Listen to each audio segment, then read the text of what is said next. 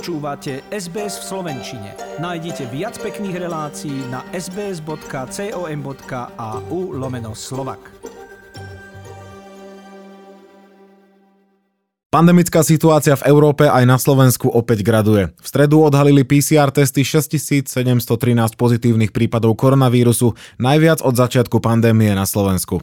Ďalších takmer 1500 ľudí malo pozitívny antigénový test. Podľa COVID automatu bude od pondelka 36 čiernych okresov. Konzílium navrhuje chrípkové prázdniny pre školy v bordových a čiernych okresoch na týždeň až dva. V tzv. čiernych okresoch pacienti s covidom zaplňajú čoraz viac lôžok v nemocniciach. Nezaočkovaní pacienti pacienti nadalej tvoria okolo 80% hospitalizovaných a práve oni majú vážnejší priebeh ochorenia. Nemocnice už opäť posúvajú plánované zákroky a reprofilizujú oddelenia. Konzílium odborníkov predstavilo nové opatrenia, ktoré by mali pomôcť potlačiť pandémiu a znížiť počty infikovaných. V bordových a čiernych, teda najviac rizikových okresoch, by mali prevádzky byť otvorené do 22. hodiny. V čiernych okresoch by mali byť zakázané rizikové podujatia ako svadby, večierky a oslavy. Zamestnanci Zamestnanci by sa mali preukazovať COVID pasmi.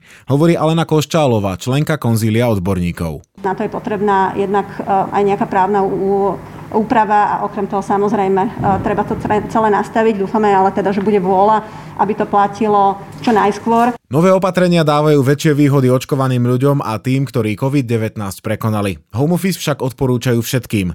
O tom, ktoré pravidlá nakoniec budú platiť, rozhodne vláda. Kompletný návrh chce konzílium ponúknuť čo najskôr. Na internete sa objavili oskenované cestovné pasy 60 účastníkov delegácie na Expe v Dubaji. Sú medzi nimi minister hospodárstva, zamestnanci viacerých rezortov, predsedovia samozprávnych krajov, zamestnanci štátnych či súkromných firiem aj novinári. Medzi uniknutými dokumentmi je aj pas céry ministra hospodárstva Richarda Sulíka. Za to, že na svetovú výstavu so sebou zobral céru, čeli minister kritike. Richard Sulík na Facebooku uviedol, že jeho dcéra si účasť hradila z vlastných peňazí. Podľa centrálneho registra zmluv Alexandra Sulíková koncom októbra podpísala s ministerstvom hospodárstva zmluvu o poskytnutí odborného poradenstva. Podľa rezortu je ministrova dcéra právnička zaoberajúca sa energetikou. Analytik Transparency International Slovensko Ľuboš Kostelanský v tom vidí rozpor. V prípade, že to bolo kvôli jej odborným kvalitám a je naozaj platnou členkou týmu, tak potom prečo si tú cestu musí hradiť sama a prečo necestuje na náklady štátu. A ak to tak nie je, tak potom prečo ministerstvo na poslednú chvíľu s ňou zatváralo o, takýto kontrakt. Opozícia, ale aj niektorí koaliční partneri ministra hospodárstva kritizujú. Hovoria poslanci Robert Fico, Peter Pčolinský a ministerka Veronika Remišová. Toto už je taký prehrešok, to je taký poklesok a už to ani neviem inak pomenovať to je už mimo akékoľvek e, súdnosti a zdravého rozumu. Nebudeme si nahovárať, akože tak zobral svoju dceru a týmto akože je jasné, no tak sa tu nehrajme na právne služby. Je absolútne začiarov, aby minister zamestnával na svojom ministerstve svoje deti a to je jedno, či to je za 0 eur, 20 eur alebo 100 eur, to je úplne jedno. Kto je za vzniknutý únik zodpovedný, zatiaľ nie je známe. Úrad na ochranu osobných údajov zatiaľ nedostal podnet vec prešetriť. Pokračuje hovorkyňa úradu Ivana Draškovič pre RTVS. Vzhľadom na skutočnosť, že úrad neeviduje takéto podanie, nevylučuje sa, že úrad začne konanie aj z vlastnej iniciatívy. Vzhľadom na uvedené nebudeme poskytovať bližšie informácie. Podľa Petra Gundu, riaditeľa spoločnosti, ktorá ponúka poradenstvo pre kyberbezpečnosť, môžu byť diplomatické pasy hodnotnou komoditou na čiernom trhu. Pasy, ktoré vydáva aj Slovenská republika, sú zabezpečené, ale stále je možné z takýchto pasov robiť klony alebo e, robiť falošné, falošné pasy, e, dajme tomu v tretích krajinách. Richard Sulík vysvetľoval situáciu na tlačovej besede. Na odstúpenie z postu ministra dôvod nevidí. Po rozpore medzi koaličnými stranami pre reformu národných parkov zostala atmosféra v parlamente napätá. V najbližších dňoch by mala opäť zasadať koaličná rada, pretože lídry nie sú dohodnutí ani na ďalších reformách, či už je to reforma nemocníc alebo súdnej mapy. Boris Kolár z Osme rodina stále trvá na tom, že spomínané reformy v predložených formách nepodporí. Zvyšok koalície zase nechce podporiť návrh novely zákona o výstavbe nájomných bytov z dielne hnutia Sme rodina. Hovorí Igor Matovič, po ňom Boris Kolár. Na koaličnej rade povedal svojim kolegom, že keď máme takto fungovať ďalej, tak radšej poďme od toho.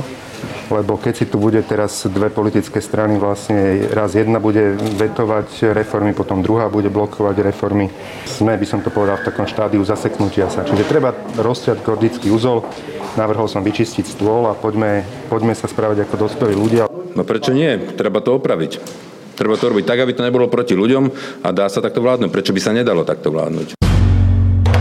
Televízne vysielanie na Slovensku oslavuje. Ako tretie v Československu po Prahe a Ostrave spustilo pred 65 rokmi pokusný program Štúdio Bratislava. Slovenská televízia začínala ako súčasť rozhlasu, neskôr bola zložkou Československej televízie a potom samostatný vysielateľ.